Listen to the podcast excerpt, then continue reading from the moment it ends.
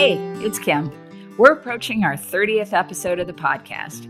If you've been with us from the beginning, you know we've changed the name to Rooted in Tomorrow. It's a small nod to our investment in the future of farming in rural communities. If you're listening in Apple Podcasts, write a quick review or leave a rating. Enjoy the episode. Tomorrow.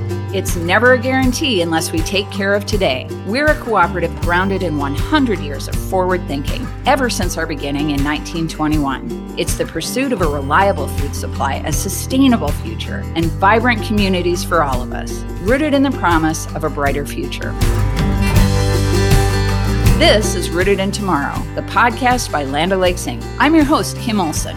Join us for stories of innovators, changemakers, and the modern entrepreneurs who work the land.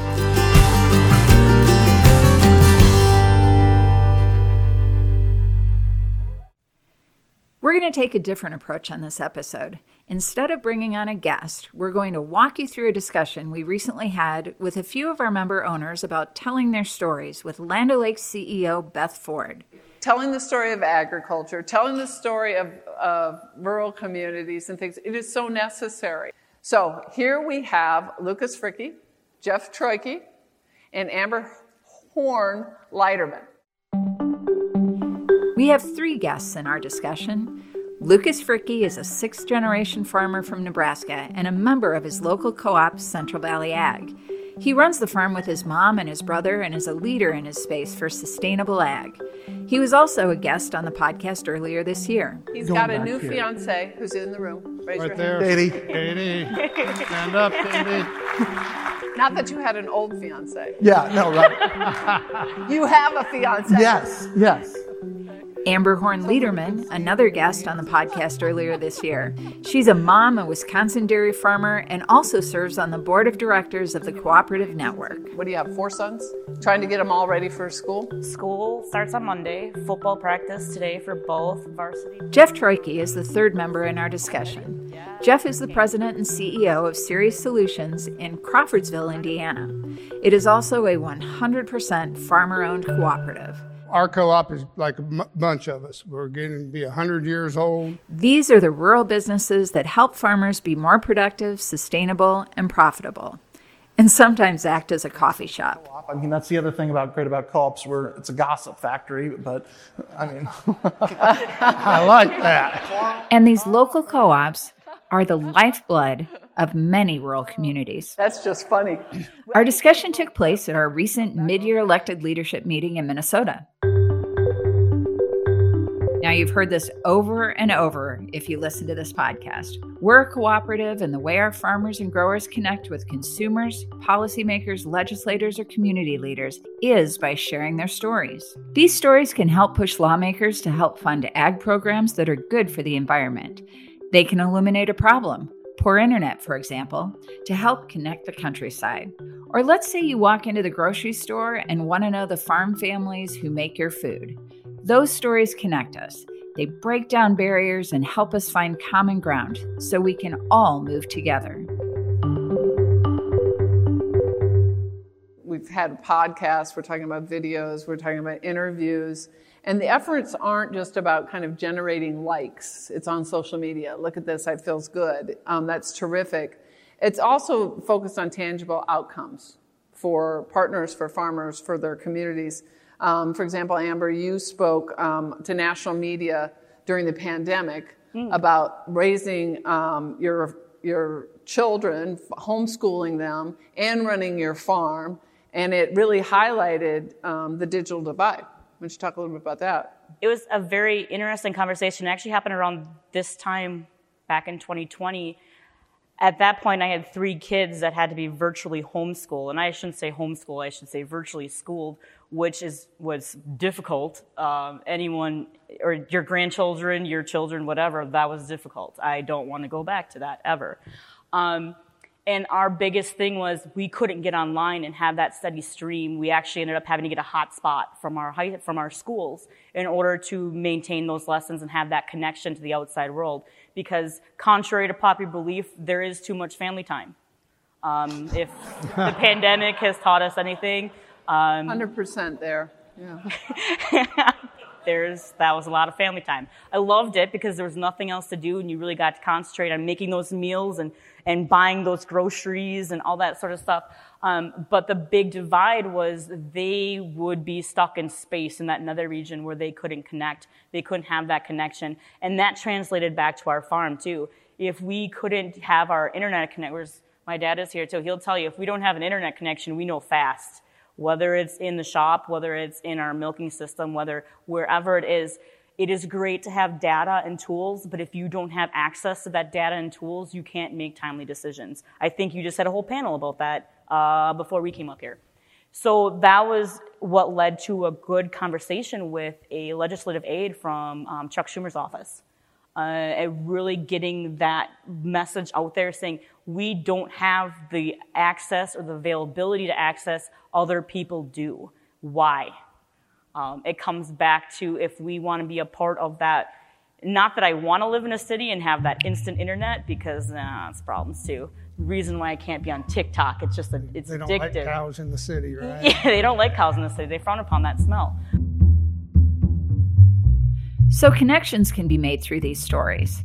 And it's not just about impressions on social media, it's about real world change. Let's jump back into the discussion. I talk to a tech company CEO and they'll say, if you, we have this great application and the, the farmer could use it to get a better solution. I said, it, it doesn't really work that way. I mean, that's great that you have an insight, but it's an ecosystem. Like who's helping them on the farm? Who, who are they having a conversation with or a good gossip with, right? Who knows their farm, their family, et, et cetera? It's an ecosystem. It's a community. It's all of that tied together.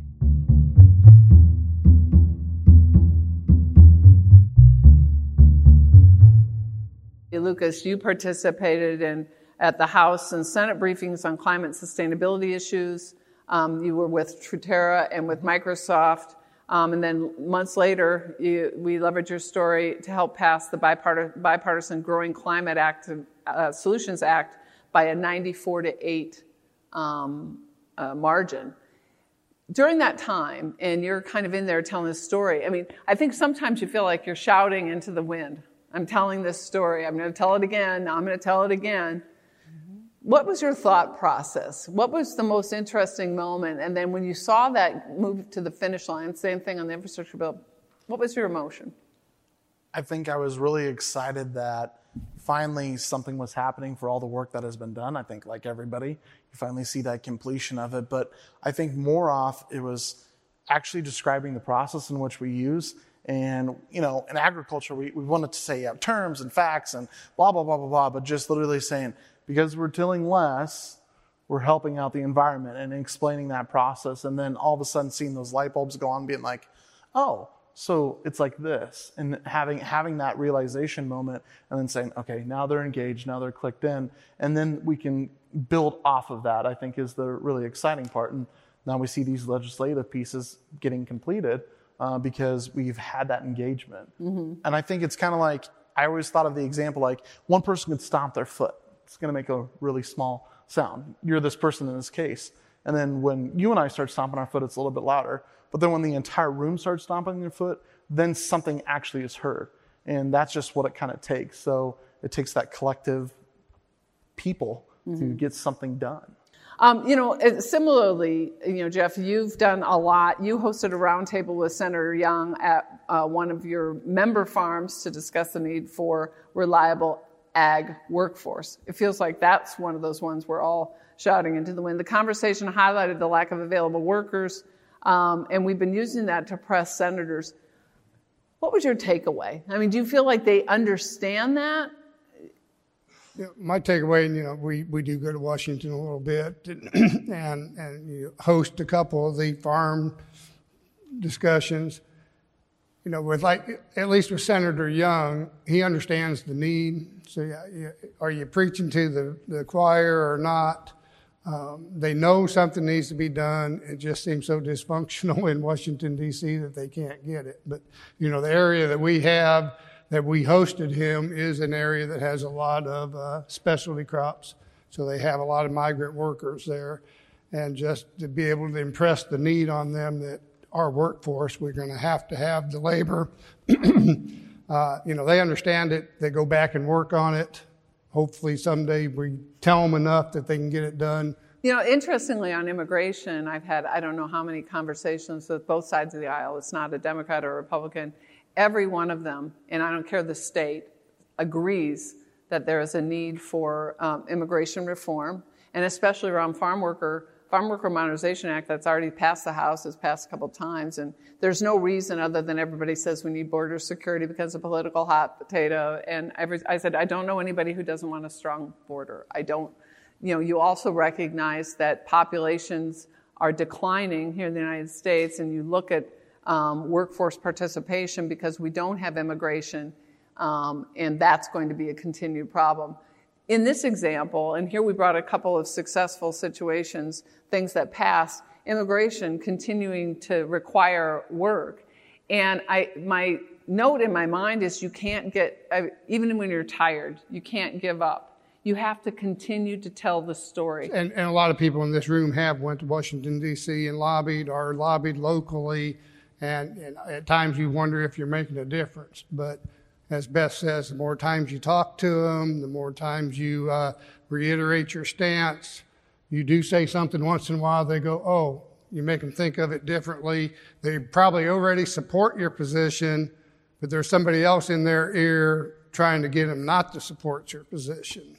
And if you do it long enough, next thing you know, they call you every once in a while mm-hmm. uh, for your opinion, and they also call you for a donation. But yeah, no. I guess I would wonder: Do you have any of you um, had a backlash from your from being more visible um, and from your efforts? Not. Not on, the, not on the political aspect of it. No, they're all. Everyone's looking for that story. Everyone's looking to connect back to a constituent of some level. You know, I do. If I'm in front of people, I do tell them I've spent some time in Washington. Mm-hmm. I, I lobby on behalf of Land O'Lakes, on behalf of you we need to take you sometime. You know, I keep talking, we're going to take a group of young farmers or my board to Washington, D.C. And the only one negative I have, and I won't go into it too much, but it was after an event. You might want, you probably guess what event it was, but uh, in Washington, D.C. And I did have one farmer call me, and I would have never dreamt in a million years I would have got the call. And the question was, the Ceres Solutions, who do they support politically? And if they did not, if they were involved in this issue, what are you going to do about it? And fortunately, I could say Ceres Solutions does not write a check to anybody. Mm-hmm. And okay, I'm just checking with all my vendors and all my partners. If if they support people I don't want them to support, then I'm not going to support you. And would have never guessed that. Yeah. Now, now that is. I mean, let's be realists here, because everything has become politicized. Mm-hmm. And I say frequently, because of course I get some energetic huh. feedback. Huh. Um, and, and really, yeah. that's polite. I know it's a shocker. I like that. Energetic it's a shocker. But what I say is, we don't talk politics. I talk policy. Mm-hmm. We are all about policy that enables the farmer, the local retailer, their families, their communities. And I will talk to both sides of the aisle. Anybody who has an interest in helping, remember, 35 House seats tied to rural and agriculture out of 435. We need others on board with us. Could you point to like this has been the biggest benefit of my advocacy or my being more, you know, what do you think is like, oh boy, I can't believe that. Probably the biggest thing is seeing my kids seeing me comfortable talking about growing up and living on a farm and what we do on the farm, comfortable with those conversations about GMO comfortable talking to media, comfort and because they know mom is nervous. They, I'll tell them, I'm like, oh, this is going to be interesting. Um, who knows what's going to come out of my mouth? Uh, they know mom is nervous. And I think showing them that even though you're nervous, when you're talking about something you know about, you don't have to be nervous about it what I do on a daily basis is so interesting to so many people. Maybe not them or the chores I assign them or my husband when I come home, like, hey, we did that. You know, it's maybe not interesting to them, but it's interesting to other people. Um, they want to know what is affecting you and how it's affecting you. So setting that example for them is very important to me as they're getting older. Um, like my parents were very adamant that we always vote My dad will call or text to make sure we vote. That was one thing that was very important to my parents. You know, each of you um, really advocate uh, for the cooperative system as well. Maybe starting with you, Lucas. Why? Because we get to work together. And I think there's a lot of power in that because of the network of people. Very prime example, I had a little bit of an issue out in my field. I was able to call, say, hey, I got this problem. Something's binding up when we're doing some chemistry here. I had four people out there figuring it out. That's the power of the cooperative because we have that network, we have those resources, resources to get it done. Um, the thing and this is going to be very, very specific. You're going to be very happy from this comment, Matt. Um, especially, I want to support a company that's going to continue to invest in infrastructure to get me that product. So when I buy Ultralock now, that's very on brand. Uh, John, you'll be happy. Um, I'm using that product because I know it's going to do the best job on my field, but at the same time, I'm supporting the company that's going to advance for the next product because I'm reinvesting in myself and for the supply chain that I'm going to be able to get so I can continue to go grow corn and soybean. That's, that's why I like the cooperative system because it's a continued reinvestment in the products. I, I, am not going to make interlock on my farm, but I am going to be able to buy it from my local retailer. Mm-hmm. So that's, that's why I use the cooperative system because of the, of the network and the infrastructure for it. Mm-hmm.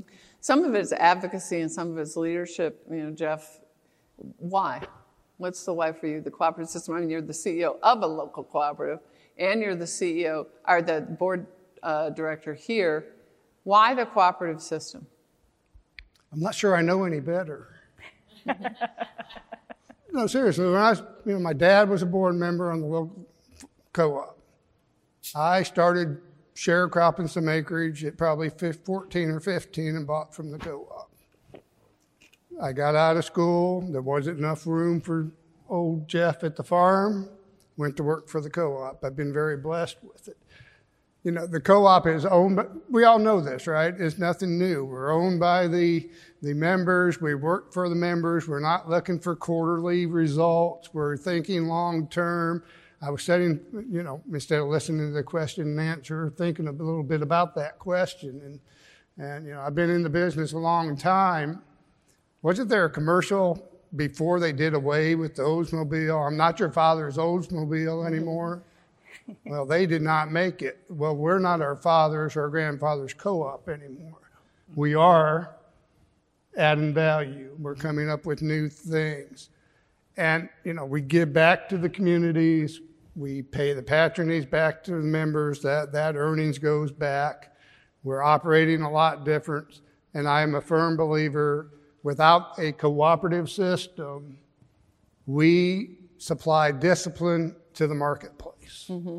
Do you do you have any concern about the level of engagement for young producers, young farmers in their local cooperative or in the cooperative system? Yeah, I, you know, we, we are really starting that series to work on that. How do we engage younger farmers? Because uh, you know, I tell the story, it was probably 20 years ago. Dave Downey from, from Purdue brought some New Zealand cooperative operators to tour our facility. And, and when we got talking, and they're like, what do you mean? Not your members don't all buy from you, or they don't buy 100% from you. Uh, I don't understand that. And it hit me. They're on their second generation of ownership. Mm-hmm. So there was still the voice in the ear. I know what it was like without my co op. You are going to use your co op. You are going to buy from them. You're going to sell from them. We're on about the fourth generation now. So there is that drawback. And uh, we need to tell our story better. We'd say we need to tell agriculture story better. We have to sell our membership. We have to involve our younger members on why it's important and they're like you. They're running a farm. They got four kids. They got somebody wants them to do 18 different activities. Where do they focus it?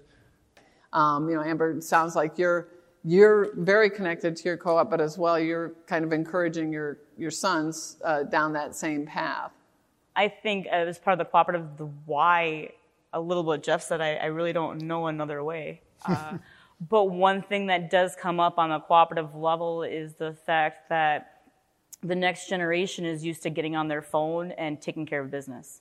They're used to buying what they want to buy, when they want to buy it, and how they want to get it, how fast they're going to get it, when it's going to arrive. They know down to the minute, that blockchain, they know down to the minute when they're going to receive it. And how do we, as a co op, how do you respond to that? And that's me talking as a, a board member on an egg supply um, situation. How are we going to provide that value added service? How are we going to provide the tools or the engagement level for them to get that so we maintain that relationship um, for the next hundred years? And on the Land O'Lakes, I, I mean, and, and on the on the the dairy side of it, it really is the same situation, a little bit different how are we going to help my sons or my nieces or nephews? What are we going to provide them to make sure that that farm is still operating in a capacity that they can come back to it and that there's room for it? How are we going to provide uh, risk management? How are we going to make sure that we are receiving the price we need to receive to implement some of these projects that are going to be make sure our sustainability is still there? Um, those are on the forefront of my and forefront of my mind, and it's it's it's always on the co-op level. I mean, you're you're always thinking of that, but they want the end all be all. They want the Amazon of the co-op world. You know, the center of the community oftentimes is the local. They are the job creator. I always think of them as a substitute teacher. They're the ambulance driver. They're the firemen, they're investing in the um, softball team, all of those things. And so the center of the community, same thing for, for farmers. The cooperative system has always been a leader in supporting farmers and local communities, and we're playing a central role in overcoming challenges in areas like supply chain disruptions, climate change, and global food shortages. You'll continue to hear a mantra out in the country and in um, uh, media about global food shortages and um, the work that farmers do. Interestingly, I've had a number of inquiries when I go on different news shows or CBS or something like that to talk about it and food inflation. And I said, well, it's a little bit more complex than one particular item. So if there's enough time to explain it well, then I certainly am interested in doing that. Um, but I want to make clear that, that food inflation isn't because farmers or local retailers are overcharging in that value chain. It is the whole value chain that has been disrupted and has increased costs. So I want to make sure we're very careful with whatever the narrative is. We all eat. I mean, it's that simple. Most of us care about what we put into our bodies. And we want to know where it comes from, who made it, and whether they care as well. As a consumer, that isn't too much to ask. The way we help connect the dots are through stories about the people, their products, and the places they call home. The cooperative puts money back in the community, and I think that that's a central stabilizer. You know, we've only got about a few minutes left.